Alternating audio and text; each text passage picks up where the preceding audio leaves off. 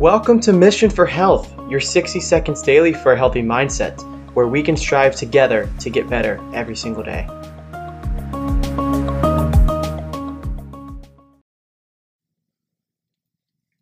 Hmm. I just finished my nice cold Coca Cola that is full of high fructose corn syrup and sugar. But what happens now? Does my body just absorb all of the liquid and use those nutrients and just I pee them out or uh, my body just uses them? Well, not quite. Uh, our body has lots of glucose in it. All the way around our body is using glucose for energy, um, being able to use it throughout the day. But I drank fructose. So what does that mean? Our liver takes that fructose and has to convert it to glucose for our body to use it.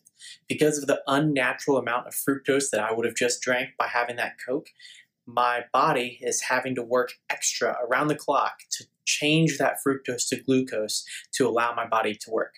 So, what happens if tomorrow I drink another Coke?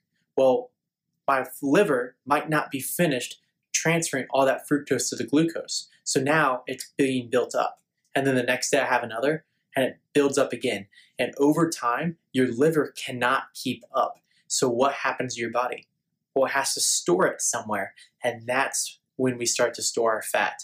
Because our glucose levels are really high because it's working all the time and our fructose levels are really high because our liver can't keep up, that's when we start to store fat and store weight on our body that is unneeded. And that's what high fructose corn syrup and other sweeteners can do if you have them too much.